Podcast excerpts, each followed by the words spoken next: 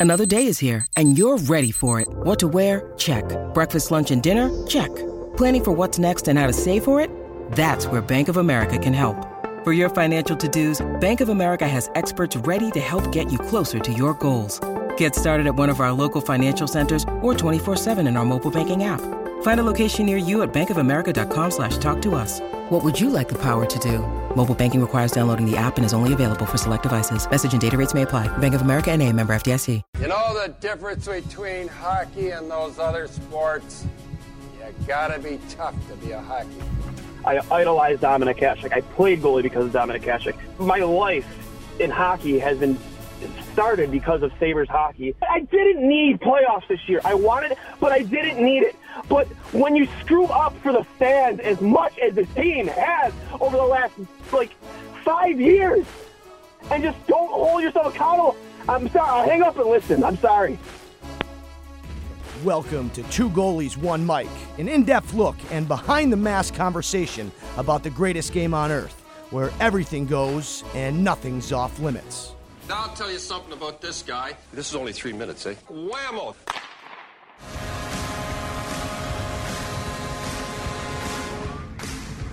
Welcome back, ladies and gentlemen, to episode 97, the Jeremy Roenick episode.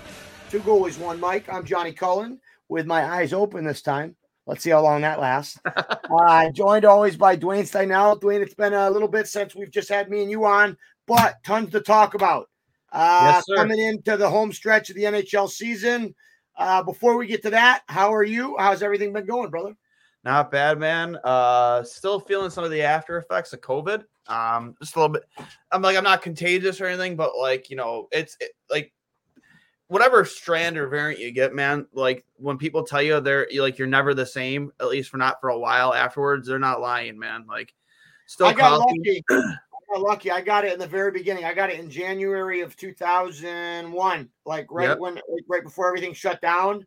Yep. And I don't know if it was because I was able to build up antibodies. Um, Yeah. but you know, I was exposed numerous times, uh, even before I got the vaccine, and I was very lucky, knock on wood, uh, that I haven't. But I feel you, man. I've I've worked with plenty of kids who had um, you know, just like heart de- like uh defects afterwards Yep. like that they couldn't so I, I definitely know what you're talking about and obviously we you know you hear about it from people about the the losing the sense of smell and taste Yeah, obviously I didn't. That didn't happen to me.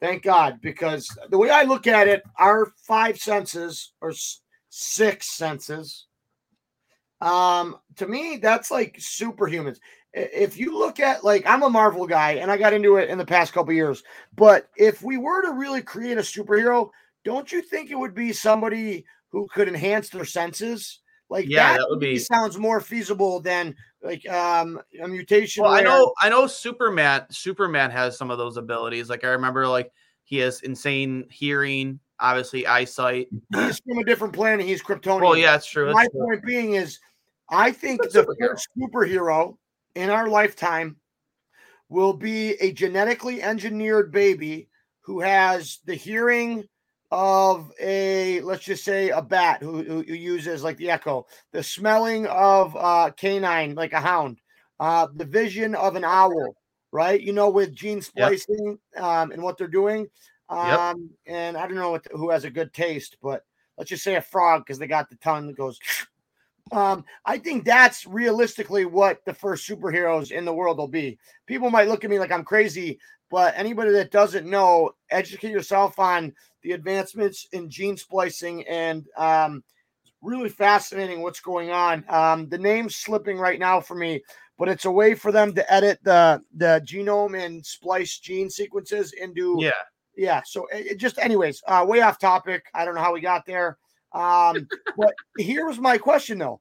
If that does happen because we're starting to see you know couples having the ability to pick the sex of their baby pretty soon we're going to be traveling down that line how, of like being able to pick and choose what color hair or like how will that affect pro sports when these you know genetically altered humans grow up right? Like that's why I brought it up. When you think about it, don't you think that might have an effect in 20 years, or am I crazy?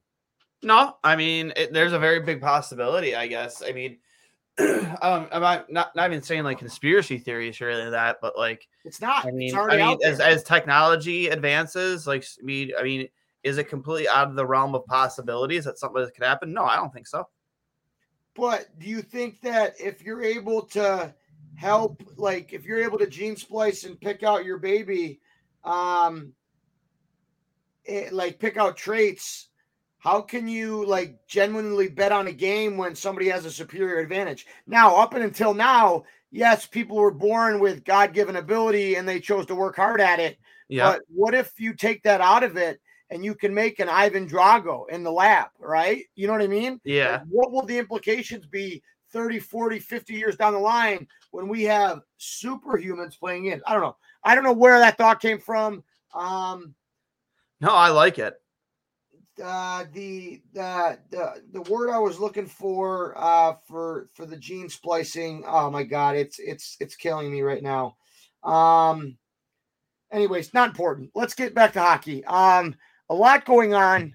We are uh, first of all with the Sabres. If if you don't mind touching there, love to see some milestones get hit.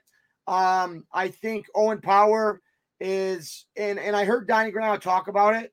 I would have only wished that Don Granato was here with Dahlin. Now, if we saw, if we seen Dahlin transform into an All Star, Hundred percent. have we seen him get the most points as a defenseman in the Sabres since Garry Galley in the nineties? Did I we didn't say Phil Housley? I think he, I think No, like Garry Galley had him 93, 94. He was at like 53. Yeah, yeah, yeah. Oh, yeah, Garry. Yeah, I remember. But So um, Um, I Housley, know- was, I know- Housley was before Galley. My point My- being, if I didn't mean to cut you off, but if if we've seen this new Dahlin, imagine in year five, imagine how much quicker he could have gotten there with Donnie at the helm. Because when when when Donnie was asked about Owen Power, like, hey, what what what advice you know would you give him in the pregame scrum? He said, I didn't. I said, go out there and play, get acclimated to the NHL. And and to me, we've seen Owen Power be Owen Power. Has he gotten beat? Yes. But Yep. that's part of becoming an NHL player, an NHL regular. And as a first overall pick, there's a lot of weight on your shoulders. But I love Granato's approach because I think we saw what happened when you kind of handcuff these world class generational players, and it really hinders their development. We've seen what happens when the shackles come off with a Dahlin, with a Tage Thompson. Correct. Um, how do you think Owen Power has looked to you thus far? Yes, he's made mistakes. I love the way that he's in perpetual motion. He's jumping up that weak side on pinches better than anybody I've ever seen. Uh, he reminds me of a young Drew Doughty. I played against Drew for one year, and um, it was amazing just how he was able to pinch and then pivot and get back on defense. What is what is Power surprised or what, what stuck out to you about Owen Power the most, Wayne? confidence. I think his confidence is through the roof. Um, I think sometimes even even I mean, I- I guess there are a select few players that maybe in their first handful of games might feel a little bit more timid or you know maybe just afraid to make a mistake. Owen Power is not one of those guys. He's one of those. Dwayne, not to cut you off. In our interview with him, did it not strike you right away that he just doesn't seem like those one of those type of kids? No, he's not. He, he's not one of those kids. He's just not phased by pressure, and I think that's going to be huge, especially on a team like this. It's as young as us, and uh, you know the culture that's being built to bring that type of a character into your locker room, into again to a very young locker room. I think that's going to you know help move the needle a lot further than maybe some people maybe might have expected uh, when he when he would make his debut. Because I think that just the the swagger and the confidence he's been playing with since since making his debut. Like, I, I okay, don't so think it's since his debut. I think it's since he's Well- first on the scene. well, I know, but since uh, best best example, I get what you're saying. best example is when he got beat on um against the Tarasenko was it Tarasenko? Yeah, Yeah, Vlad the Vlad goal, the Tarasenko goal where he he got, caught, he got caught. he got caught, he got caught puck watching, and Vlad came in and scored, right? Um he didn't change anything about his game. He still went out there and played the same style of hockey. I think maybe one or two shifts later, he was still going to the net, playing playing aggressively. Like That's the sign of a true elite player. Yes, you don't change your game because of one mistake. Do you learn from it? Yes. But that's that's what after the game's for. Can you make in-game adjustments? Yes. But the Ryan Ellises of the world that I played with, even after he made an egregious mistake, he Yep. wouldn't dwell on it. Just like my whole when I teach goalies the next save mentality, because it doesn't matter if you just made the best save of your life or you let in the worst goal. You you can't control any of that. The only thing you can control is the next save. So Exactly. for them, it would be the next shift mentality. And I saw it firsthand with a few players like Pietrangelo, like Ellis. And Ellis, and, and- and I bring him up because uh, I know he hasn't been like a world class player in the NHL, but he was the best player I've ever played with. For him to, to go out and make a mistake, which he didn't make many, but then come back the next shift and just do it over again, make the same play. yep, I see a lot of that in power. I do too. I I just I think I think when you're like a young player like that, I think confidence is probably the most important like tool you can have, right? Like just you know, Well, not only confidence in yourself, but confidence from the staff, right? yeah. Oh, well, yeah. I mean, both go hand in hand. You know, you know, you could tell Don Granato did not put a leash on him from from the moment he stepped uh, stepped on the ice for the first time. He says, "Go out there and do everything you did at Michigan, and you know, Do it at do your it game, play your level. style." And you know, he he has been, and you know, he he pinches, he goes the net, he um he's not afraid to get involved offensively and rush the puck. Um, y- you know, I, I can't wait to see because I know they've had uh they've had uh Dahlin playing on the right side with Samuelsson, which has looked really nice. I'm very interested to see if they toy around with maybe Dahlin and Owen Power on a defensive pairing together. Just I, we'll see it. We'll see it. We'll see it sooner rather than later. yeah, I bet you they'll play around with it in summer at the summer skates before Yeah. we see it. Um, well, on that note, um, I've been so impressed, and I haven't felt this way in a long time since the days of the Zhitnik, the Smehliks. Uh, you know, since when has our top four looked so good and so young? I know, and, and I know we like we can get into specifics of um, Samuelsson and Dahlin, but it, it- what struck out to me was the way Samuelsson is mature behind his years, and that goes to his father. Um, you know, raising him the way he did and, and being, you know, such a stalwart on some really good Philadelphia teams. Um, and it was the it was the day that they won in Philly, and and to hear Samuelsson talk and mention Mr. Clarke, um, and um, Mr. Hextall, and guys like that, like it was awesome. But then it pivoted to Dahlin, and it was so cool to see him kind of, you know, shake off smiles about how Dahlin caught, and I mentioned it last episode, he calls it the Cobra. Um, Samuelsson's ability to hide his reach and to sneak up on people. To see that, like, we haven't had an inside look in what's going on there. To see some personality out of Dahlin is great. It gets me Yep. excited, Dwayne. Um, I don't know how it'll shake out, but between Samuelsson, between Dahlin, between Power, between Yoki, and now you, you know, draw the line there. Um, we have the kid coming in from Minnesota, right?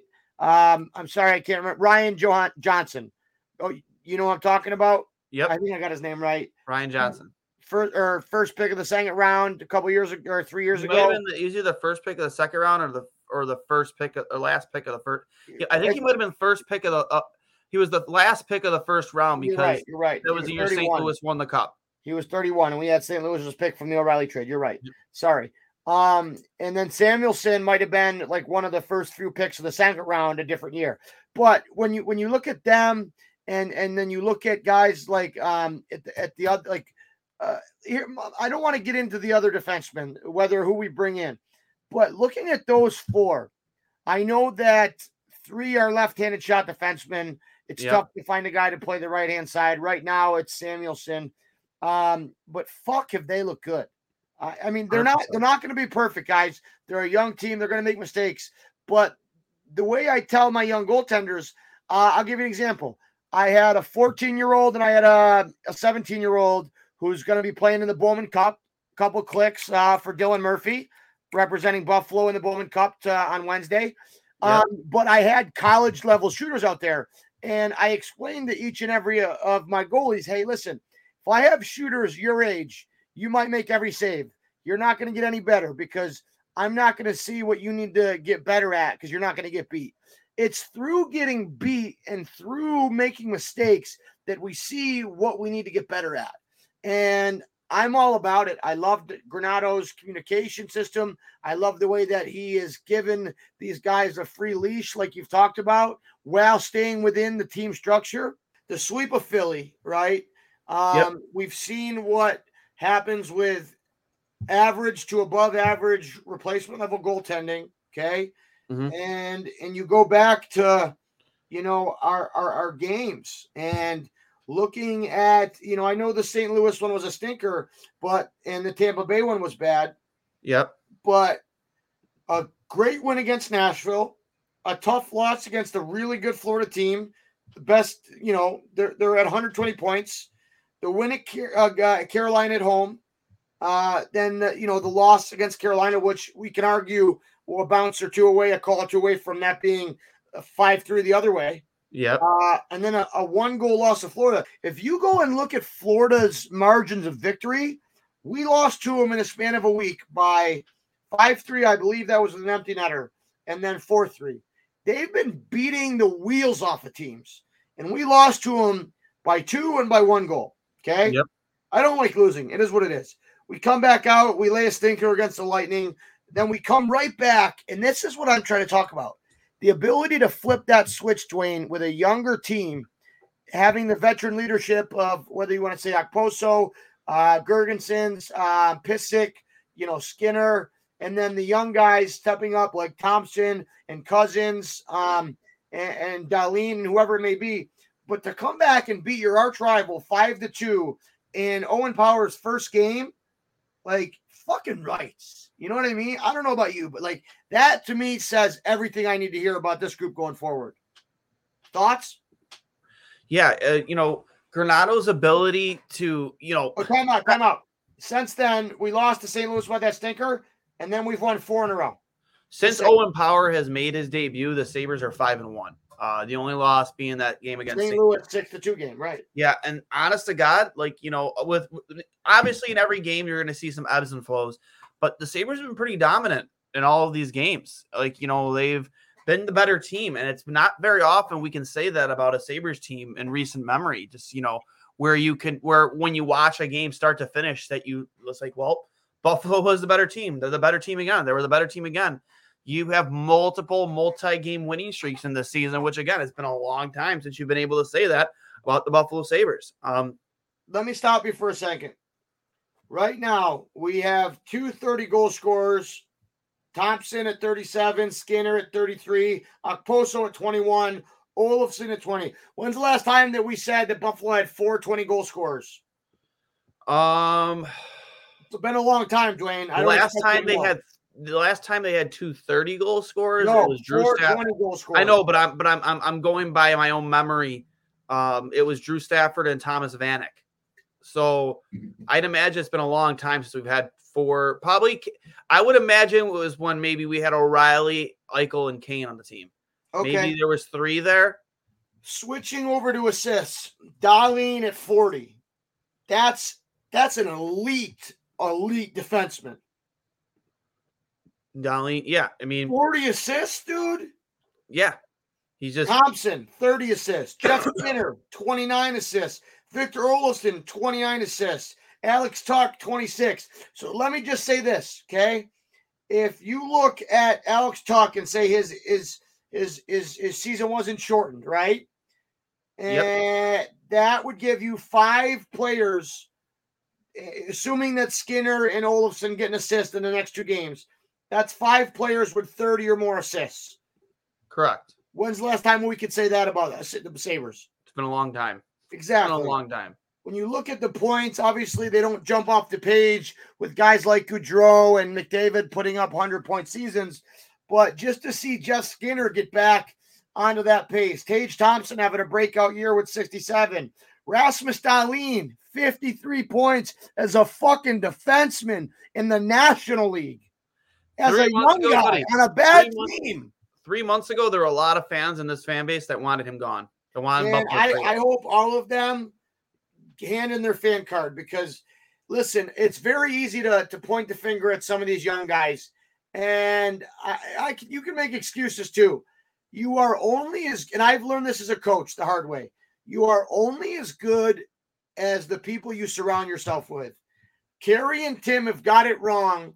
Did I say Carrie and Tim? yeah, you did. Terry and Kim. What is their what are their names? Terry and Kim. Jesus. Too many pucks to the head. That'll Um, happen. Terry and Kim have got it wrong five times. I think they finally got it right. Okay. I know Kevyn Adams on a personal level. I got to skate with him a whole summer, and I've told this story on the air. It was me, uh, Marcus Foligno. We went to leisure lit rinks from 6 a.m. to 8 a.m. It was Kevyn Adams on the ice and Nick Fatty. Uh, I was the only goalie. It was Kassian, Foligno, Luke Adam, Corey Tropp. Yep. And that's how I got my invite to Sabres camp. But every single day, Kevyn Adams has a passion for the game and he has a way of communicating. And although I haven't seen him much outside of the hellos at, at the Harbor Center since then, I, I I know the man and, and I've, I've had the opportunity to be around him in his setting, even though he was player development back then. Look at how Marcus Foligno's turned out. He's a stalwart on a fucking very, very good Minnesota team. Yep. He's somebody I wish we still had. Um, I love. Kassian, he's turned out to be a good player on a good Edmonton or a- good player. Eh, He's had a good career.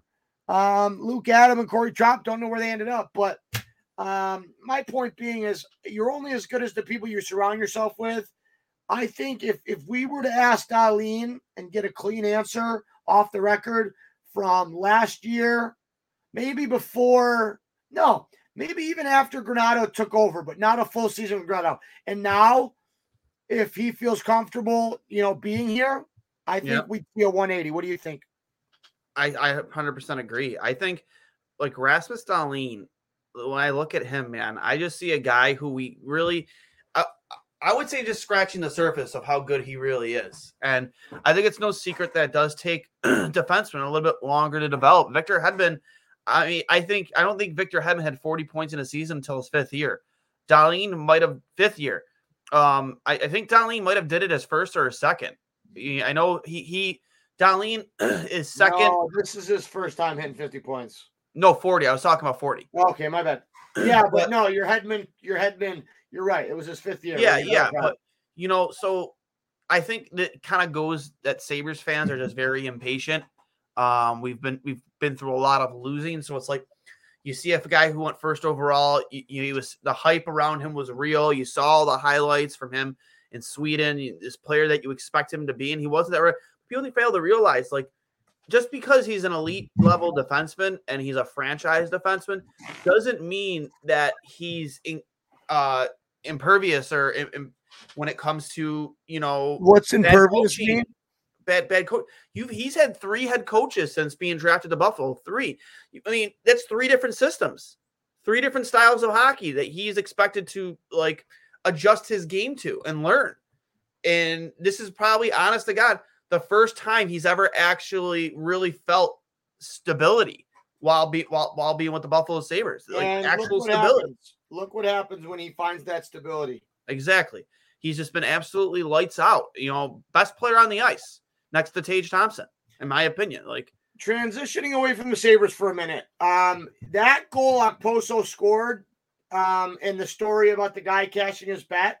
that was funny. As goalies, you know, you saw the way that puck dipped. Yep. That is a skill. Now, would uh, you can ask Okposo? Maybe he wasn't trying to do it, but I know good players, and I've been scored on like that by Mitch Marner, where he dumped it in or shot it just as he entered the blue line, and it was like I was playing ball hockey because the thing I went to catch it, and then it went six hole to my opposite side. Uh, Um, six hole goals are the worst. Well, but uh, especially from like a dump in. Yep. And I just love that for Montposo. I, I really hope he does stick around for one more year I think he um, does. I think to he's help, too you know, guys like Tuch and them and, and, and, and Cozens really, you know, be the, the leaders they can be. Even if Okposo has to restructure his deal, or you know what, fuck it. He, you know, he's owed that money. He does he doesn't owe that to anybody. But I, I, I like the way that he might not get the credit for it, but I, I feel like I'd be remiss if I didn't give him credit right now on the job that he's done with. Think about it. When Jeff Skinner was down and out last year, was it Jack Eichel picking him up? We know for a fact it wasn't. It No. was guys like fucking Okposo. Yep. So- you know, I was very critical over the last two years of Kyle Okposo because he wasn't pulling his weight. Well, you know what? I look back on that now, and he he wasn't healthy. Um, you know, and he was also probably just out of maybe out of frustration or just the inability to really adjust to the constant changeover. And let's get this straight: like hockey players are going to go out there and be hockey players. They know how to play hockey. but when you have coaches who don't really develop a system of play that's best for your and we saw this so most with Ralph Krueger that best really you know highlight your players skill sets you're it's it's gonna it's going to hurt you we now last year under Ralph Krueger the log line of Okposo Gergensen Girgensons and uh Larsson that was a line that got some hype analytically especially as like a shutdown fuck, line we saw a little bit too. Don't leave that out. You What? gave me shit for. I I said Larsson was expendable, and you fucking gave me shit for it. no I've never wanted Larsson Who was it? It was somebody on our show. I can't remember. I'm not. a- I mean, I feel like guys like Johan. Le- I mean, we got like a guy like that, like in Rasmus Asplund right Hey, now. Cody Eakin. yeah, you can find guys. You can find guys like Larsson everywhere. Like you really can. And let's be real. Like he's probably gonna be on. He just got traded. He was with, was with Arizona, and now he's with the Capitals. Uh, like the guy's gonna probably be uh, be on a bunch of different teams by the time his career's over with. If guys like that are so valuable or inexpendable, then they wouldn't be on so many teams. Like, is he a good, maybe, you know, defensive hockey player? Yeah, but he doesn't really give you anything offensively. And this is a scoring league. You need to score goals. And he doesn't do that for you really very much at all. So, like, but going going back, but that you know, Okposo had his moments last year playing on that line, being kind of a shutdown hitting checking line. But this year, you know, he's found his scoring touch again. And not to mention, you just hear all the players and how they talk about him in the locker room and what he's given to this team and and you know and got for as as in like guidance. Um, I I definitely want him back another year. I think he's gained Granato's um and I know it's it's a team between Granato and management, Kevyn Adams and co. Yeah. But I think that Don Granato has earned enough respect to say, "Hey, that's that I'm that's that's a no budget for me. Like, I'll find a way to use him effectively, but Yep. we need him back." Um, I wanted to change uh, topics really quick. Um, our good friend and recurring guest Jesse Granger, uh, the Vegas Golden Knights beat reporter for Yep. the Athletic, um, came out with uh, a recent article. I, I um, it, it was updated at six eleven today. Um, Yep. I expect, I or I encourage all of you guys to read it. Here's the interesting part. It all started with a tweet from Emily Kaplan. Okay. Yep. And- and today. Dwayne, Dwayne, tell me if I'm wrong here. Okay. Um, Emily Kaplan tweets out. Let me find it. ESPN sources. Robin Leonard told Vegas on Thursday he was getting surgery. Team doctor agreed it was best course of action after evaluation Saturday. Then the team asked the goalie to delay and back up last night, which we saw him physically skate over to Logan Thomas and pick him up. Yep. And sorry, th- th- this is going back to Kaplan's tweet. Then team asked the goalie to delay and back up last night before allowing it. They cited cap implications per sources. Do you understand if Logan Thomas would have gotten injured, that we You're could have putting- had a NHLPA nightmare on our hands, and Robin Leonard would have had. He still might have grounds for a huge case against the Knights. Now, I don't see him back in Vegas next year. now that's where it gets interesting, right? How stupid are they to let go of Fleury? Maybe Allan Walsh was smarter smarter than all of us in this whole thing. Granted, Fleury's his client, Leonard isn't. But guys, Leonard backed up after knowing that he could not play. There was no way in hell he was playing. Yeah. Okay. I get why Vegas did what they did. For it to come out publicly is a fucking nightmare. Not Now, good at all. I Does mean, that get out because of good reporting, or does that get out from Robin Leonard's camp because he was fuck he felt used, and I would too. I went through something similar. I came back too early just to back up Jack Campbell after having meniscus surgery six weeks prior. The recovery time for me was 10 to 20 weeks. I was back on the bench after six. Now I Yep. didn't play, thank God, because Soupy played good, good enough to get us there.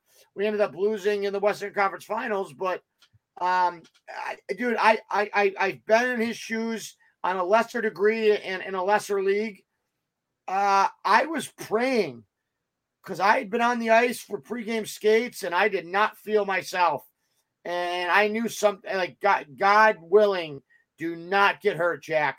Because if I were to had to have gone in, I would have been 20% of myself. So, like, I, I guess my question to you, Dwayne, is did this story leak from good reporting from Kaplan or did it leak from Lehner's camp? Um, it's tough to say because it's like you know, Robin Lehner's. Well, he deleted his Twitter account. He deactivated it.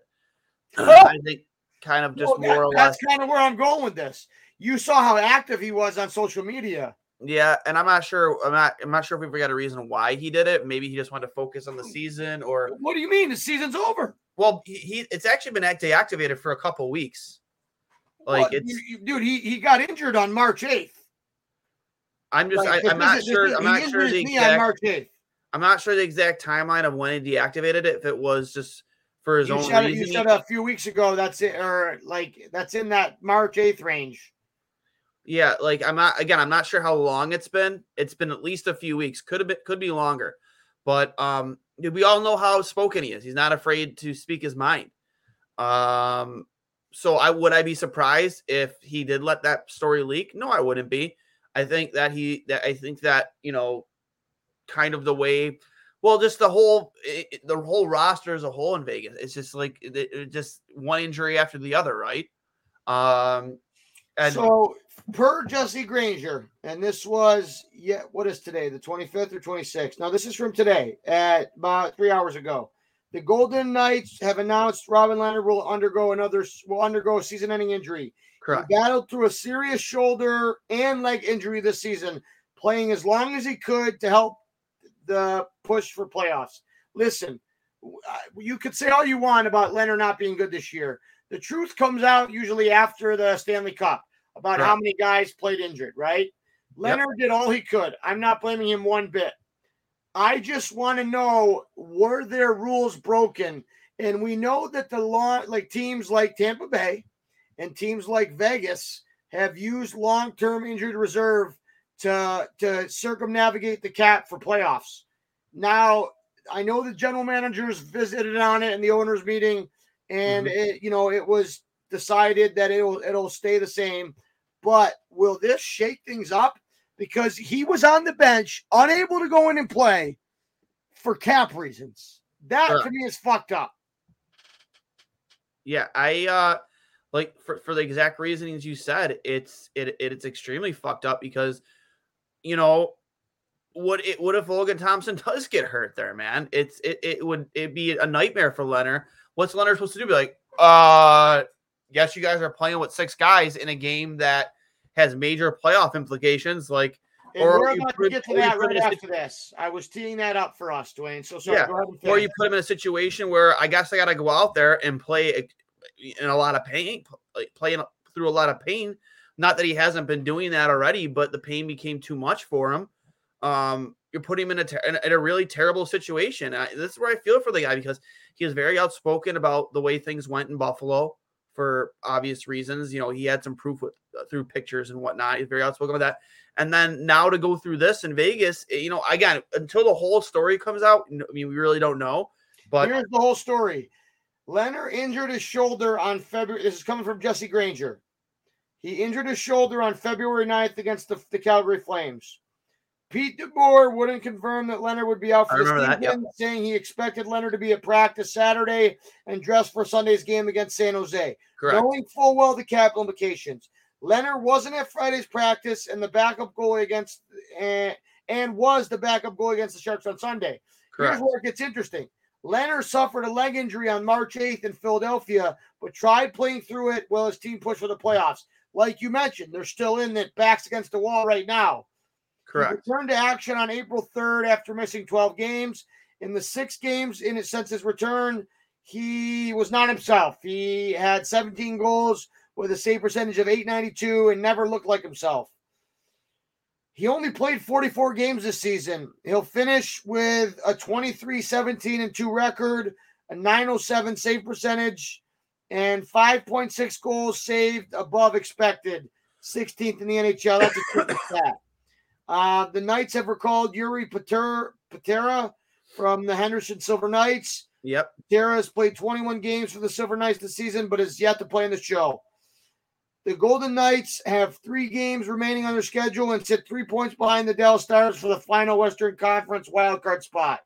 Dallas also has three games left. Now, Dwayne, before the show, me and you talked about it, and maybe it's impossible for them to catch Nashville, but I don't see how it is. Can we lay it out for the fans? Absolutely. Let's go. We were talking about before the show. Um, so for all those wondering, okay, this is what it looks like. Dwayne, can you pull up the infographic that I showed you at the Western Conference or no? Uh, I'm trying to. you? I, I'm having some issues here trying to pull Okay. that up right now. But So um, just so people know, Nashville is at 79 games played, 94 points. Uh, so they have three games left. Dallas, 79 games played, three games left, 93 points. Vegas, 79 games played, three games left, 90 points. Now I know everybody's making this out to be Vegas versus um, Dallas because they do play um, tomorrow at 8:30. But my thought was, hypothetically, if if Nashville loses, Nashville plays Calgary tomorrow in Nashville, and then they're at Colorado on the 28th and at Arizona on the 29th.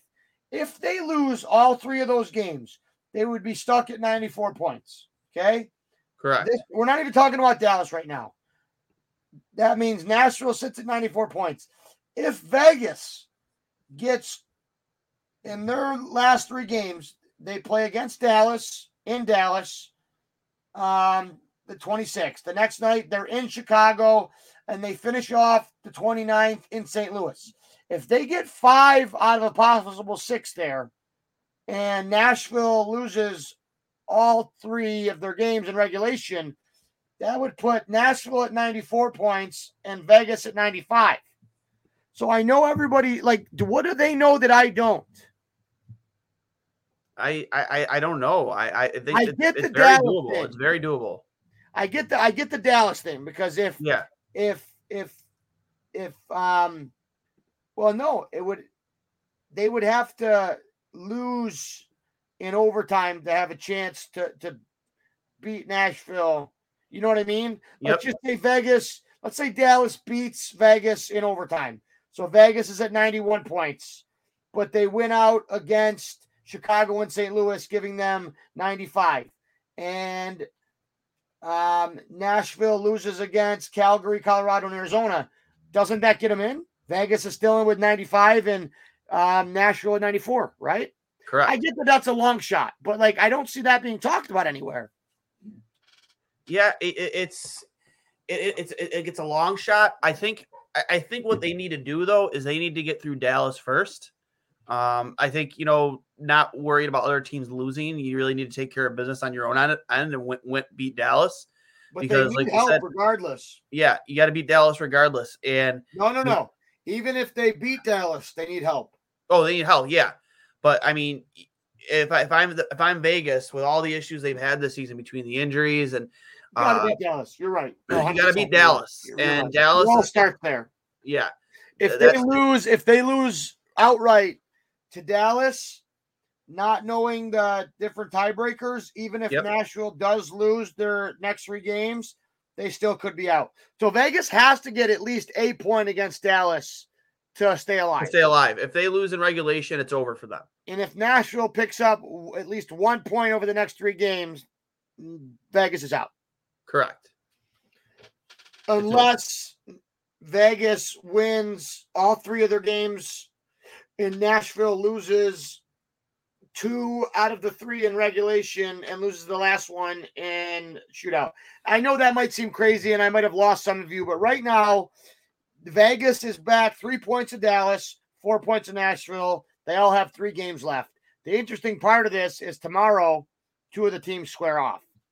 That's I right. think I think after tomorrow's night, a game against Dallas with Nashville also playing Calgary, who is playing well right now. It's not it's not a long shot to expect Calgary to beat Nashville, even in Nashville, right? Yep. So let's just say Vegas does beat Dallas. They're now at 92 points. Let's say they beat them in regulation. Now it becomes, uh, I'm saying two things.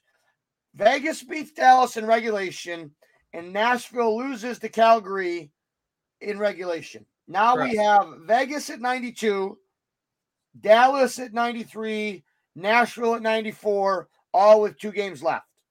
That to me would make for a fucking hell of a last two games.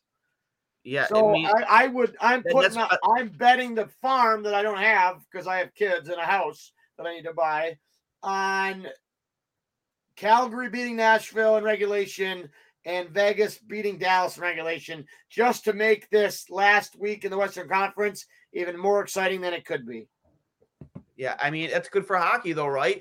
Right down to the wire. I mean, this is what you want. You want these teams really because like this is about as close to playoff hockey as you're going to get in the regular season. This is Like, playoff hockey, brother. This is playoff hockey. Yeah, like, you know what I mean. Like you know you're gonna you're you're gonna you're gonna see guys. You know, not that they shouldn't be doing that all season, but you're gonna get see see guys really put their body on the line to stop pucks from going in the net.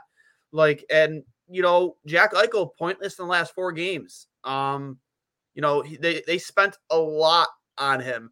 Alex Tuch, Peyton Krebs, a first, a second round pick.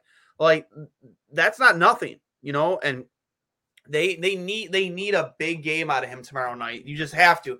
I understand he's not a hundred percent. There's no way after being a. It's going to take a while, right, Cully? I mean, it, it- you're not going to be the player you were last year after taking an entire year off and having major neck surgery.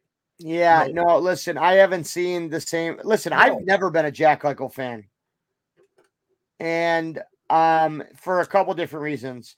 Ironically, it goes back to a game 3 years ago or what what what, what when was Vegas's first season? 3 or 4 years ago. Um, I want to say this is their fourth season, So let's maybe. say three, three, four years ago, we played Vegas in OT. Jack turned the puck over in overtime, didn't back check. Guess who scored the goal? His guy. And for me, that said it all. From the rumors I heard from the people I knew at, at BU um, to some other people I talked to, I never liked his defensive game. I always thought it was odd that Sam Reinhart, not a true center, was taking defensive zone draws over the past couple years when he was on the ice with Jack.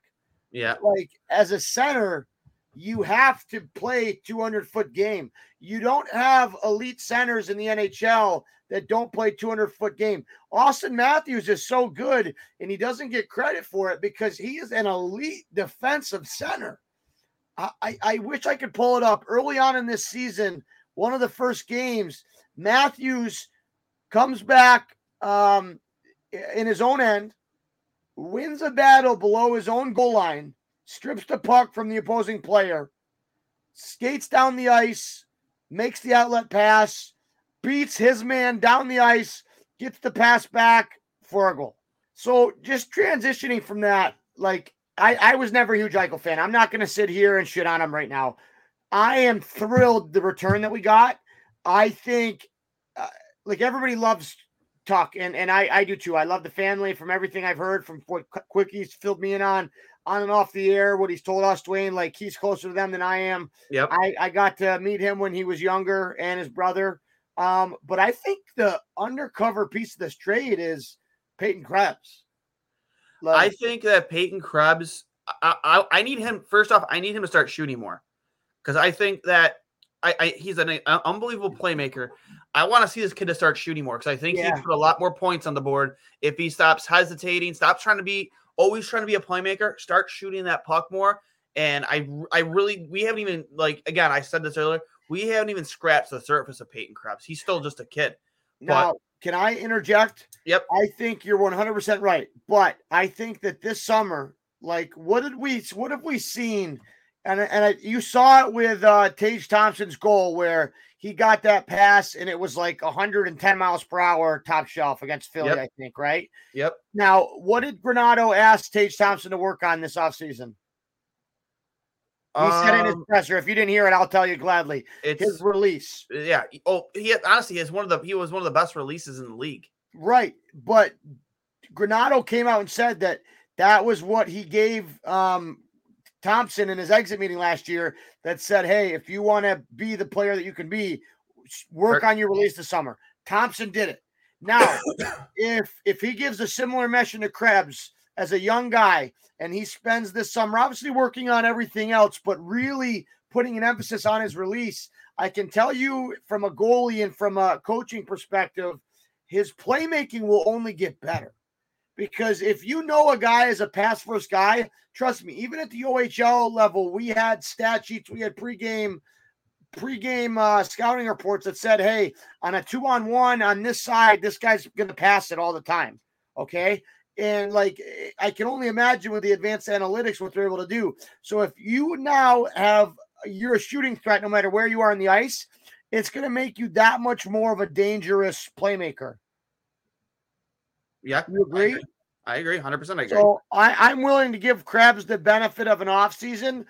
I'm not saying that he's going to make the jump that Thompson made and be a 40 goal guy and a, a number no, one center. that's a lot to expect of Right. especially a But- kid at his age. I do I expect him to be like a 20 goal scorer. There's no reason he shouldn't be. and he could be a 70 assist guy. Really, he really could be at his ceiling. But it takes, it, it comes with, as a goalie, if you know this kid's going to pass, you, you're going to be able to give yourself backwards momentum. You're going to be able to make a backside shoulder check read, as opposed to, well, fuck, he can still beat me from the top of the circle. So I have to respect that. And him already being an elite passing playmaker, you see what I'm trying to say? Like, Yep. looking at it from the goaltending defensive perspective, I think if if he becomes, I'll, I'll call it situational selfishness. Uh, if if Krebs has a way of if making his shot, just we're talking not even miles per hour harder, but just making his release more deceptive. I think that we could see a huge jump from him. And got, even without that, Dwayne, I've been a huge fan of his game. Love what I've seen from him. I did he- not expect. I love the versatility of him because he's played, but he's a center, but he's been playing on the wing a lot, and his ability to produce from either position. That's like that's a huge value for me in this league, and that's why like I was so value hyped- at any level of hockey. I Yeah. can tell you, Dwayne, coaching at Fredonia at the collegiate level, right when I retired, I never realized just how valuable a guy was that could play anywhere in your lineup. Well, I think you, you you you mentioned Sam Reinhart earlier. You know, you you kind of realize how underappreciated we, you know, because he took a lot of criticism. I fucking hate that we traded Sam Reinhart. I loved him. I thought he was our best player, even when Eichel was here. I mean, I wouldn't say bad. It was a I, good, I, I, I know. I it was a good one A one B. It was a good one A one B. I just eh, I love that we got Devon Levi. Couple clicks for him winning the Mike Richter Award. Don't know how Yeah, I- I congratulate him. him to win best goalie in the country, but not be up for the Hobie Baker. You fucks. You know what? It was probably him going to the Olympics. Same thing with Owen. That really kind of No, Uh, so hey, Dryden McKay, did you hear about his sanctions? His sanction. Well, I know, I know he signed with the Marlies. No, no, no, no, no, no, no. He NCAA. They they could strip him of the Hobie, but they won't. He uh he wasn't eligible to play this What? semester. I didn't see that, no. I didn't see that. It might not be in the news yet, but it happened. I did not know that. Yeah, so he was academically ineligible to play in this last semester. Um, So you're telling me the kid's dumb as rocks? no, I think it has more to do with him not being a full-time student Oh, okay. because you need to have you need to have 12 credit hours, aka four courses, to be considered a full-time student, aka eligible through clearinghouse. But this just came out a few days ago. I don't expect it to get much traction because it's just a black eye on the NCAA. But how do you have a guy that won the Mike Richter Award for the best goalie in college hockey, and then you have another guy that wins the Hobie Baker, in the same position. Makes no sense. Makes no sense. Devin, And- we got your back. You should have won the Hobie. Fuck them. Yeah, absolutely. And you know, eh, you know, I, again, I think I remember when I was talking to our friend over at Michigan when we were texting back when, um, because I was originally me and producer Steve, we were supposed to make the trip to Michigan to go catch a couple games at Yost, and we ended up canceling the trip because with all the money gonna, that trip was going to cost, we wanted to see both Erik Portillo and Owen Power. Well, Owen wasn't going to be there anymore, so it was like, well, we'll wait till he gets back, and then I get COVID. Great, but uh, but you know, with uh, with every with with that whole situation, she mentioned he goes, you know, it's happened at Michigan. It, it's happened before in the past. You know, when when you go to the Olympics, it can really hurt your chances at the Hobie Baker. It's just it's just a fact. Yeah, and it's it's a shame. But listen, individual accolades are individual acc- accolades. Uh, I just felt I, I I'd be remiss if I didn't bring that up. It, it hasn't really been talked about much in the hockey circles. I was made aware of it um, by somebody I trust that is a current Division One head coach. Um, Yep. That if they wanted to, they could strip Dryden McKay. And uh, here's what's interesting: had um, Mankato not given up that lead in the third, Yeah, we could be facing a whole different can of worms. And I think it's because they lost that's trying to be quickly swept under the rug. Because um, who who won the game? Was it um, Jesus? Not North Dakota. Um, Denver. If Denver loses and it's because they lost one nothing to you know, let's just say uh, McKay doesn't let in those three weak goals. Let's just say they lose, and then it comes out that the the guy that they couldn't score on was ineligible and shouldn't have been playing. yeah, Now we have a vacated title. You see what I mean? So like I I understand why they're doing it. I I think more will come to light. I'm not making this up. It comes from a source that I would trust with my life, and I don't think you would have to be that that hard to find out. Cully, I um, trust you with my life. I know, and, and Dwayne, I trust you with my daughter's life. So uh, it, I appreciate that. Uh, well, yours? my life ain't worth much, buddy. um, I'm on a I'm on a ticking time bomb here. I, I I've um, been looking. I've been now. I've been uh, for those of you who noticed, I've been kind of looking down. I've been doing a little research while you've been talking because we were talking about Tage, we're talking about Jack, we're talking about you know the like just the implications of each player on the fran uh, on their respective franchises, right? So I was just curious while we were talking, what uh this season just this season as a whole, just point total. And yeah, I know there's a, the discrepancy in games played between uh, Jack and Tuch, but it's not massive just because Tuch was injured to start the season. Obviously, so was Jack. So get this. Two probably most franchise altering trades this team has ever been involved with. Since Hasek, at least, right? Probably since Hasek, maybe LaFontaine, right? You know, in terms of return, you know, what it, what it could potentially do the franchise to, are the Jack Eichel trade and the Ryan O'Reilly trade.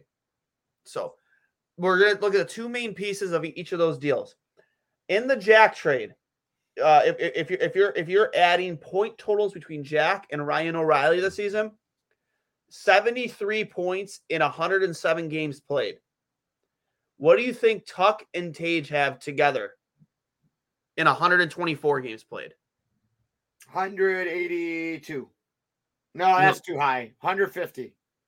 105 Okay, I was way between too high. Between sorry. Alex Tuch between Alex Tuch and Tage Thompson 105 points in 124 games this season alone. Now again, there is a discrepancy in some games roughly I'm terrible at math. What is that? 13 uh not 13 games. Uh 16 games. again. I think it's 16 more games played for Tuch and, and Tage. We're not even talking. We're not even adding Peyton Krebs totals in there. Um, but 105 points in 124 games between Alex Tuch and Tage Thompson, and you have Jack Eichel with Ryan O'Reilly. Again, I don't think Jack is 100. percent So what was what was O'Reilly and Eichel's total?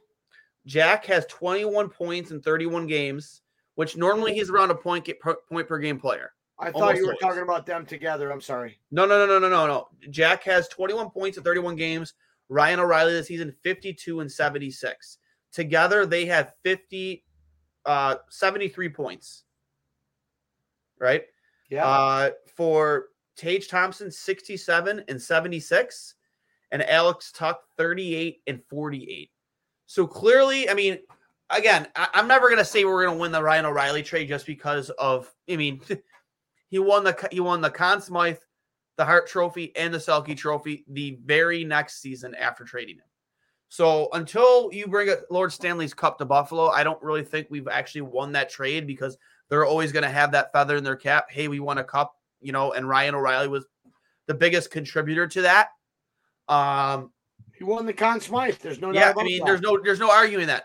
But but with the season he has had, and what Tuch has done for this team, not just on the ice, but most importantly off the ice, and helping continuously this culture that Don Granato and Kevyn Adams have been trying to build. I mean, am I am I so out of line in thinking that we won these trades cumulatively? Uh, right I think I'm feeling it's better. Close. I think it's close. Trade. Here's the interesting part. We didn't, we, we won the trades, but it's it's a lot closer than I think many fans would have thought going into this season. Oh, I think it's a lot closer than six months ago. But yes, you're right. Going into the season, I think the development of Tage Thompson helps because in the eh, like when that trade happened, I'm like, if we don't get Robert Thomas back, it's a bust. I think Tage is better. Well, no, I can't say that. Thomas is on a tear. But with that being said, I think the trades work out for in our favor for two reasons. Now we have players that want to be Buffalo Sabres. Now here's the tricky part. Ideally, if you were to redo it as a Sabres president, you name Ryan O'Reilly captain, which would have made selfish Jack Eichel butt hurt. And you know what I mean? That's where the friction what? was. And with some of the ownership with Ryan O'Reilly, right? And yep. he once he asked out, then it was Jack's show. Um, he didn't like, you know, I just fuck Jack Eichel. I'm not gonna come out and say it. I think he's a prima donna bitch that is never gonna have success in this league because he's not mentally tough enough and I think all that needs to be said is look how he reacted after his game here in Buffalo. Yep. Sure, frustration. But I think hockey and the NHL is a character sport. I think we got guys back like Thompson and Tuch that are character guys that want to be Sabres. Yep. And I think we got rid of guys. I shouldn't say guys. I got we got rid of a guy like Jack Eichel that never really cared where he went. He always felt like he was second fiddle to McDavid like he was. Because let's be honest, guys, we wanted fucking Mc, McJesus. That was who doesn't? I mean, I mean, it wasn't take. I mean, he's the best player in the world, and he might go. He might arguably go down as the best player that ever lived. Nah, uh, uh, he's the best player in the world right now. Um, it's tough to compare eras, and I'm not going to get into that. No, I, I mean, just, I'm, I just, just think saying. that there was so many red flags for me watching Jack Eichel, and I don't want to get into them all now. And I know the wound is still fresh, but I am so happy that he's out of this organization. I'm not going to call him a cancer, but I feel like he was a cancer in that locker room. And look, what happens when you remove that? You see these young guys just surpassing expectations. You see a guy like Jeff Skinner, who everybody was ready to fucking burn his contract and, and send him to the minors and buy him out back to 30 goals. Like, guys, there's a reason for this. Yeah. well, I think I think Jeff Skinner probably has ju- has a great season last year if he wasn't subjected to the third and fourth line by Ralph Krueger. The guy just goes out there and scores goals even on bad hockey teams. He proved that a lot in Carolina.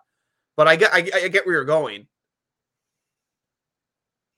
That's all I had to say. I, I had to no. make my stand. I've been trying to keep I, it locked up. I just I ever since Jack came into the league, I go back to his title game where in Buffalo where BU lost because of maybe it wasn't in Buffalo, but when no, it wasn't in Buffalo, but the, title, the, the, the, buck goal was essentially like a buck, uh, no, an own goal uh, by Hammond. Wasn't it Andrew Hammond? No, no, no. He's not. He doesn't play anywhere in the show. Big guy. Um, you could look it up very easily. He went to Ottawa. He went to Ottawa. He he, he had he had he. I remember he signed with Ottawa. It's not hard to look up. Um, YouTube own goal BU national championship. He caught it, he dropped it, it went in. Yep. My point is this Jack Eichel tried to do it all in those last two shifts. And I just, from then on, I never liked his game. Yes, he skates like the wind. Yes, he had those amazing moments, but to me, he was never the face of a franchise. He's like the Plan B pill. I think He was what we got when we lost McDavid. I think that I think there's a lot that goes into that for me because there was the the comments Tim Murray made, kind of like putting Eichel in a bad spot after he lost the draft lottery. It's like, Murray should have never been our GM. yeah, hundred percent agree, hundred percent agree. Who's that on? That's on ownership. And that's where I want to leave it. And but uh, for me, I think I, I think the cancer for the culture of the Buffalo Sabres. I don't think it started with Jack Eichel. I think it started Oh, with another. It was in place long before that. I Well, yeah, that- yes, for sure, for sure. But I think but where it really started to get captain bad, and savior is where it all went wrong. like it should Deciding all that, making Jack happy over Ryan O'Reilly. Oh, well, Ryan I- I- O'Reilly no, was the leader of that off, team. Johnny. First off, all, all the stuff about Jack and Ryan like be, not liking each other, that was all. That was Yeah, all I don't, media. believe, I don't believe any of that. But I don't believe any of it time, Dwayne, who is the better captain?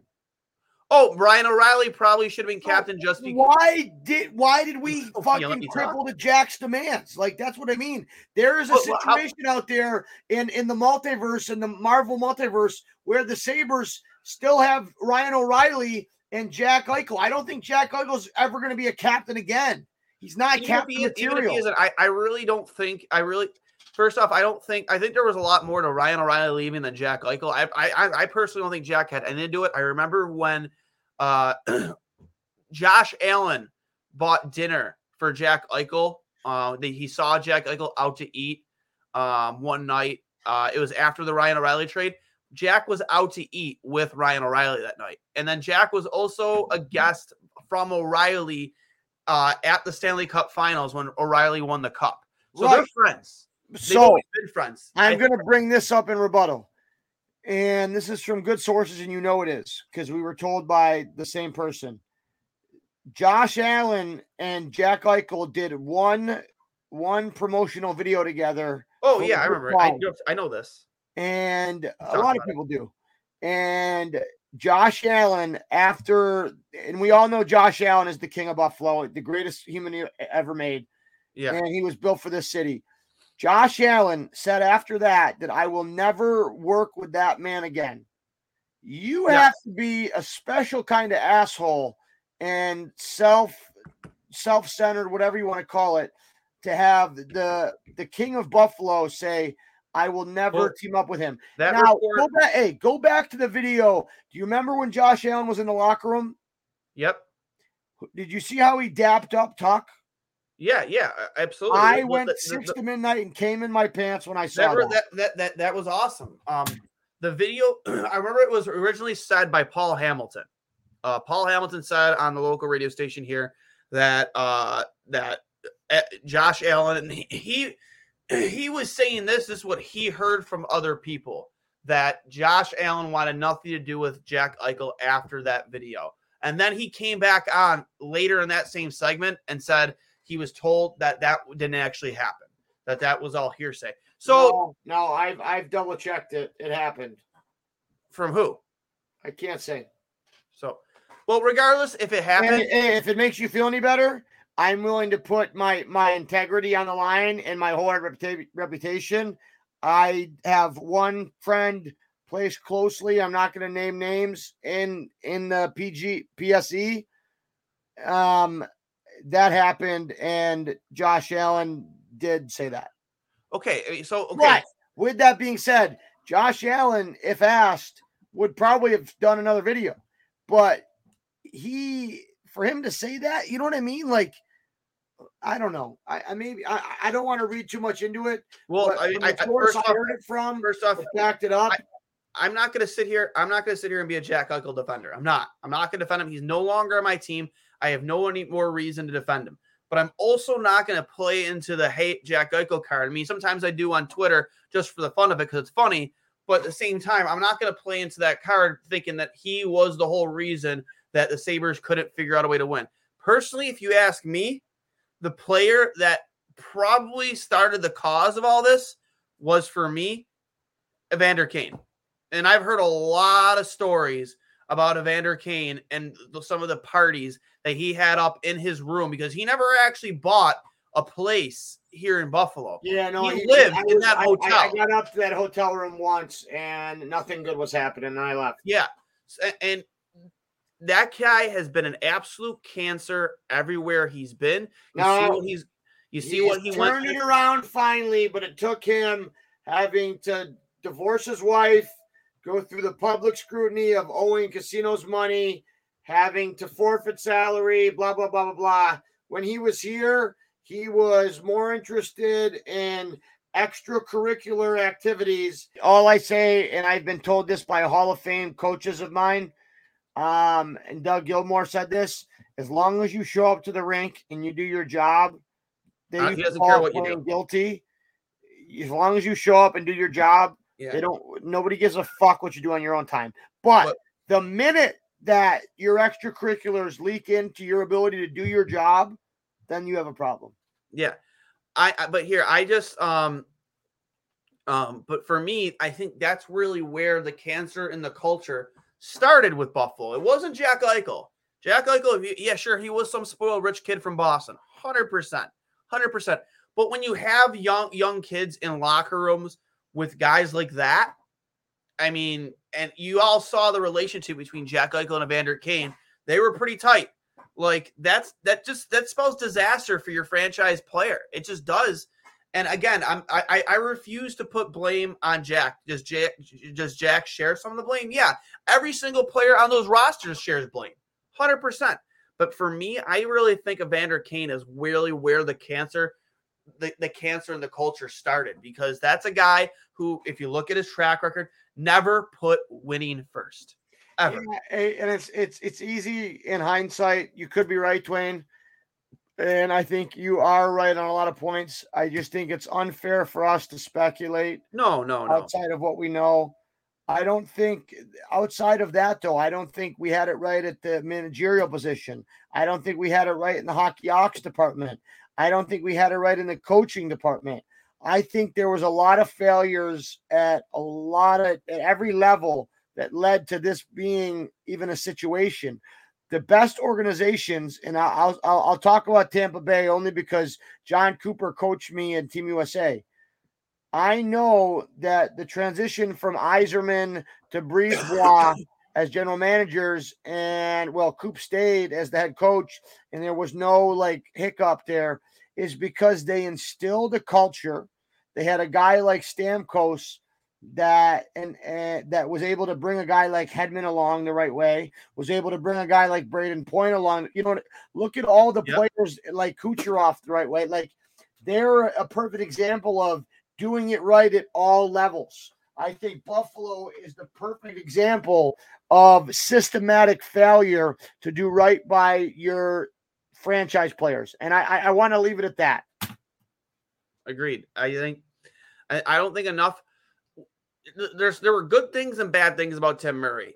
I think Tim Murray wanted to really fast track the rebuild, which is why you went, you made the trade for Ryan O'Reilly. That's why you went made the trade for Evander Kane. And at the time, it was genius because when you made that trade for Evander Kane, it it was before you had Jack Eichel. It's before you. It was during the tank year. Well, Evander Kane. It was during that whole Dustin Byfuglien thing, the tracksuit story. Um, and then Evander came because of this, the, the, the, the controversy that was going on in Winnipeg. He decided, I'm going to get shoulder surgery. I'm going to end my season. Even though, even though he could have played, he decided to get shoulder surgery. Ended his season. Well, Tim Murray goes trades for the guy. He's not going to be able to play for me all season. But now I have a goal scoring winger to play with Jack Eichel for the next season.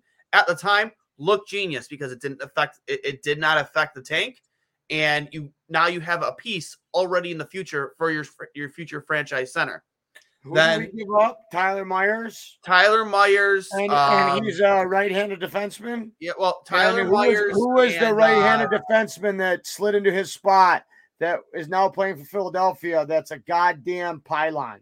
Uh, it, it was um no, it was Zadorov. Yeah, was the Ryan O'Reilly.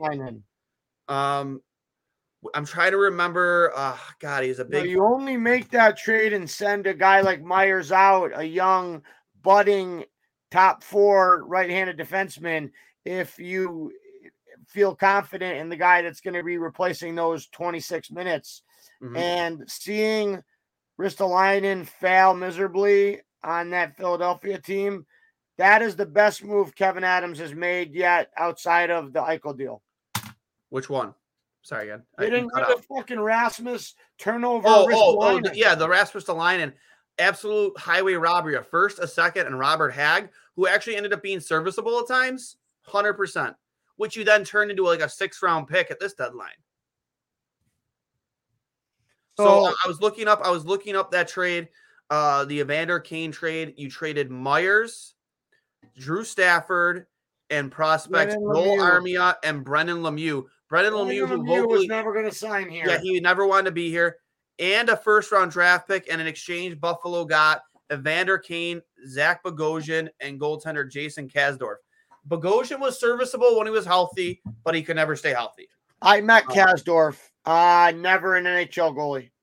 Yep. Uh I, I just uh for me, um You forget Bogosian was a, a top five pick a lot Yep. in that draft with uh, Doughty, Pietrangelo, and all those guys, uh, and Schenn.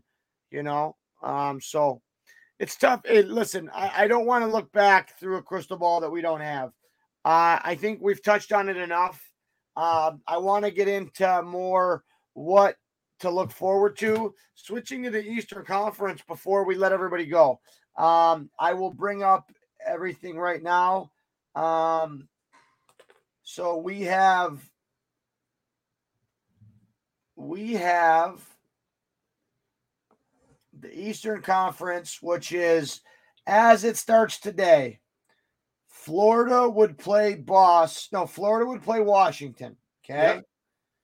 Toronto would play Tampa Bay.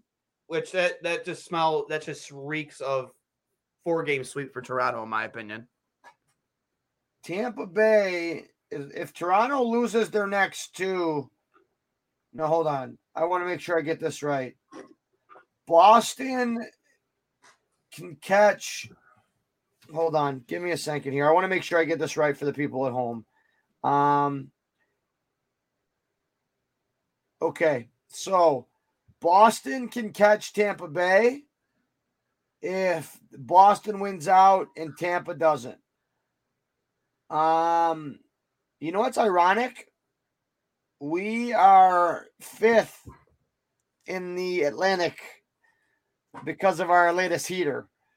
And Yep. when's the last time that we've had three teams below us? Anyways, so a while, buddy. your playoff teams are, are locked in, right? It's going to be Florida, Toronto, Tampa Bay, Boston uh, from the Atlantic. And then from the Metro, it's going to be Carolina, New York, Pittsburgh, and Washington. Now, here's where it gets interesting. Okay. It doesn't look like Boston will catch Tampa Bay um, unless Tampa Bay really throws some some shit in the next three games. It's possible. I don't think it's it's going to happen. But when you look at the Metropolitan, Pittsburgh, after losing inexplicably, and I saw the whole game three nothing to Philly, who we fucking dismantled. Yeah, Philly. Pittsburgh also lost um Jarry and Casey DeSmith. Nothing against Casey. I love the guy. He was my backup at Team USA. Uh, but like there's been question marks in goal for, for Pittsburgh forever. I can't believe they didn't address that at the deadline. Anyways, what could happen though? So Carolina's pretty much set in stone in 1st New Mhm. York Rangers are pretty much set, set at second in the Metro. Yep. Pittsburgh could end up falling as the second wild card and end up playing Florida. Well, Washington could leapfrog them. So here's how it goes Pittsburgh has 80 games played with two remaining. 101 points. Okay. Yep. Washington has three games remaining with 100 points. Okay. Correct. So as I look at the teams, I will give you their schedules. Okay.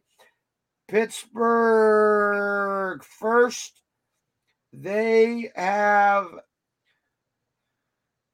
Edmonton and Columbus both at home. They have Edmonton tomorrow night and Columbus uh, 29th. They have two games rest. Okay. Yep. Now, Washington has Islanders at home tomorrow. They have off Wednesday, and then they finish the season Thursday, Friday, back to back at the Islanders at the Rangers. That's going to be fascinating. Now, when you look back at it, like if let's just say hypothetically, if Pittsburgh and Washington were to trade places, now Pittsburgh plays Florida and Washington plays the Rangers. It's just interesting. I I, I, I, I, I would like to see a Washington Rangers series. I think that that, that that, it's always fun watching those games between the both those teams. I think Shesterkin, even though he's kind of fallen off as of late, uh, the last couple weeks in the Hart, you know, in the Hart Trophy race, um, he's still I, he's still an unbelievable goaltender. Yeah, unbelievable goalie, and we all know how much goaltending means in the playoffs. I mean, in the regular season to get to the playoffs, you can you can have you you can build in front of average goaltending and make the playoffs. But when you have a goalie who gets hot in the playoffs, we've seen it so many times in the past. I mean, they they can still use series, and I, am very interested to see a, a series like that because I think those are two very evenly matched teams, and that would be a lot of fun to watch for me. Now, one other thing. So Boston looks pretty set in the first wild card spot, right? Yep. But it is possible for them. They play Florida they play Florida tomorrow, which is a lot of implications. Seems like let's say it's safe to say they lose that one, but yep. and then they have Buffalo, Toronto back to back to finish the season. Like it's it, it's realistic to think that they might lose all three of those games, and if they do, then they could possibly fall into the second wild card spot if Pittsburgh or Washington, you know, does their thing. Uh, yep. It's really interesting. Um, my computer's about to die. Before we wrap up, um, I have one Jeremy Roenick story to tell, but I wanted to give you a chance to let out anything else that we didn't get to. No, just uh, one thing. Did you see the Kuznetsov shootout goal? I did not. He I came in. He came in ridiculously slow. Weekend almost like Patty Kane style. We've seen Patty Kane do it in shootouts. And then halfway into his stride, he remember when Rasmus Ristolainen scored that goal in the celebration, he did the, the stick twirl. Oh yeah, he did the stick only, twirl. Only good gross goal in Kuznet, Buffalo. Kuznetsov did the, the stick twirl mid stride in the shootout against Toronto, and then scores. Which it looks cool for a highlight, but like, I mean, I, I don't know. Like, I mean, I, I, I don't hate it. Here goalies, we're biased, dude. You know, um, I can um tell you what, being on the ice with Quentin Musty and Cam Bauer, two guys that can do things with the puck that I've never seen possible. When you think of Trevor Zegras, think about that with no defenders. I, I, I hate the fact that Zegras gets some of the hate he does around the league. No, he's a good player. Let him go. It's stupid. Yeah, it's, stupid. It's, it's good for the game. Like you see, you see in the NBA these these alley oops and the dunks and some of the stuff that they do during games, yeah, and we, we highlight it. Like, well, why can't hockey have that? It's just like it's stupid. Hockey should. We need to grow the game. You need, you need to grow the game, and guys like Trevor Zegras are going to help. Well, you know what it is? It's the old man. It's the old fucking old hockey yep. writers that are so afraid of change, and, and and they remember watching in the 80s and 90s when people played with wooden sticks and couldn't do shit like that they're afraid of change. They're dinosaurs. And I, I don't know. I'm with you on that. Um, I'm a big Zegras fan. I think it's good for the game. Yep. I think it's just scary as goaltenders and as a oh, goaltender coach working with my higher level goalies. I have to prepare them for stuff like this, right? And, and, and you want to know what? You want to know what, man? Like they do it like that. They literally just do it like that. It's not like the, the Michigan back in the day where they have to go down and pick it up. They can literally just scoop it within a with a split second, and it, another split seconds later, it's in the net. They don't it's even like, need to scoop it. Guys are able to literally pick up a flat puck, and they know how to just yeah. It's wild, man. Dwayne, I see it every day, dude. Oh, every oh, yeah. time Musty and uh, Bauer shoot for me, which was today, I saw him do it five times. Um, and I let them do it because these goalies, I'm preparing them for the future where we're only going to see more of this. Yeah. Um, it's it's so hard to well it, happens so fast in game it's so hard to like you have to you have, you have to literally notice it as a goalie the second it's happening to prepare for that. So the you hit the net the nail on the head. I teach my goalies the only way that we can stop these things actively, whether it's a Zegras flip over the net or a Michigan, is being able to see what's behind the net. Too often, goalies drop into the reverse VH, Their which is VH, yeah. pad leg down, post leg down, and they don't see the puck. So yes, they're preventing the wraparound goal, but they're exposing, um, you know, that top- corner of the Michigan or the the any pass out. Um, with that being said, before my computer dies, uh, quick Jeremy Roenick story. Uh, I was able to participate in the Bob Probert Memorial Ride, um, the second annual one. This was back in um, what is it? Um, I don't know. Let's just say 2011. Uh, I ran into Tony Amonte, this being the Jamie Roenick 97th episode of Two Goalies, One Mic. I ran into Tony Amonte. He was with Doug Gilmour um, at uh, the day, the night before this event. Like everybody that's involved in it, all the pro guys and us Spitfire guys were invited to the bar. Um, I go up to my old coach because I played for Gilmour less than a year and a half ago, and I didn't recognize the guy he was next to at the bar. He's like, "Hey, I'm Tony. This is uh, what my goalie Cully. Uh, I, you know, I he's here in Windsor now. I coached him the other day. I'm like, Tony, man, back in NHL '97, you and Jr. were like my guys, man. You, you, you, you, uh, you're my one of my heroes. And fucking, he was blitzed, but he turns and looks at me. He said, Cully, wrap it up, wrap it up twice. And I looked at Gilmour. I'm like, Dougie, what's that about? He's like, he, he- he's paying like 120 gr- 20 grand a month in alimony. So funny, little shit like that.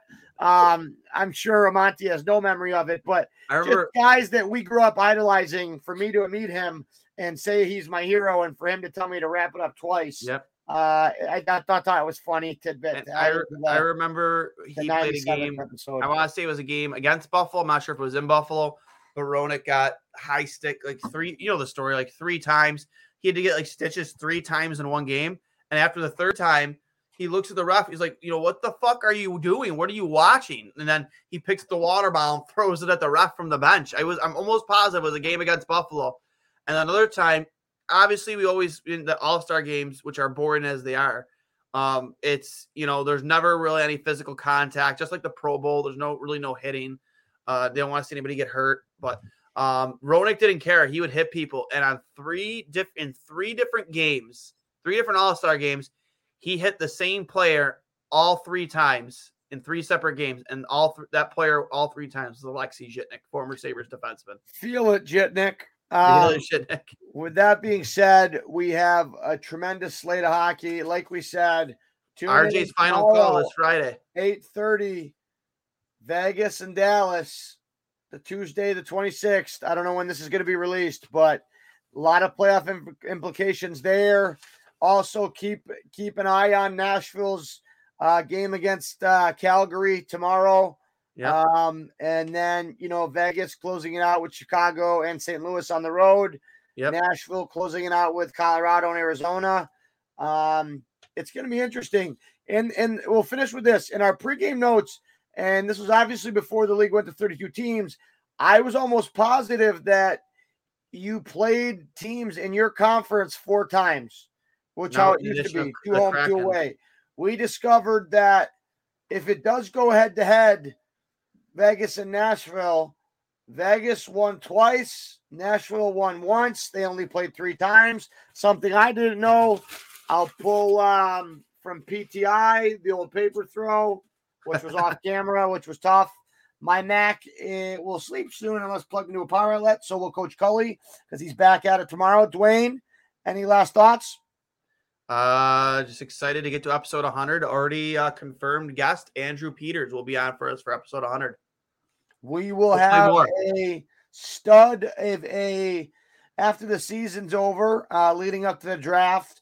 We'll have at some point on um, 2023 or 24 um, draft prospect. Um, OHL first overall pick. Yeah, not a big deal from Hamburg, New York. Uh, first American taken in the OHL in a long, long time. Um, played against guys like Connor Bedard, who's you know his whole life, and um, you know played against Shane Wright, who's supposed to be the number one pick this year. Uh, this season was in the same division as him, so it'll be interesting to have Q on. He's a good friend. I love the whole Musty family. Yeah. Um, his younger sister is one of the best goalies that I've ever seen. Uh, wouldn't be surprised if you see uh, Mac Musty playing for Team USA Olympics in the next 10 years. So um, for Dwayne Stunnell, I'm Johnny Cullen. Dwayne, if you need a case, where do you go? Outlet Liquor, the place to buy a case over on Georgia Boulevard.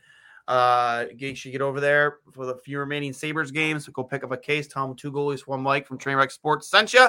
And, uh, you know, three words, buddy. Let's go Sabres. Yeah, let's finish out the season hard. You guys will have us back uh, before the playoffs start. Uh, can't wait for our annual playoff preview show. And uh, good night to everybody. Stay safe and uh, stay beautiful. Thank you, RJ. Hey, everybody, this is Dwayne from Two Goalies One Mic, a show where we give you a behind the mask coverage of the greatest sport on earth, whether it be happening right here in Buffalo or around the hockey world. Now, you might be thinking, hey, Dwayne, why would I want to hear what you two idiots have to say about hockey? Well, first of all, rude. Second of all, we bring in coaches, players, analysts from your favorite programs from ESPN to Sportsnet to TSN. We're always on it. If you're a Sabres fan or just a hockey fan, you can download us on Apple Podcasts, Google Podcasts, Spotify, wherever you get your podcasts. And of course, you can check us out at trainwrecksports.com or the Dean Blundell Podcasting Network. Thank you for your support, guys, and I'll hang up and listen. Do, did, Will, the Story of People podcast is now available on the Crier Media Network. The first five episodes are here and feature some incredible guests that fit into one or all three of those categories. Ready? Tara Sloan from the San Jose Sharks Undercurrent podcast at NBC Sports. Marianne Iverson from Iverson Voice and the Let's Take This Outside podcast to talk about the world of outdoors as well as voiceover land. Ariana Hunsicker, future Canadian Paralympic swimmer, already winning tons of awards for this country. Scott McGregor from the Hot Wallet podcast to dumb down the world of crypto, Bitcoin, and NFTs so you don't have to. And Jackie Holowati from Climate Pledge Arena in Seattle, Washington, the first net zero carbon certified arena on the planet. Wherever you get your pods, wherever you watch your pods, and on the Crier Media Network.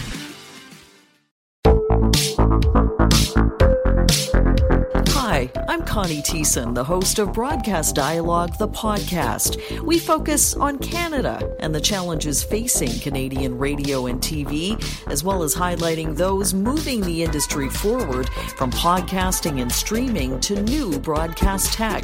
Check us out at broadcastdialogue.com or your favorite podcast app.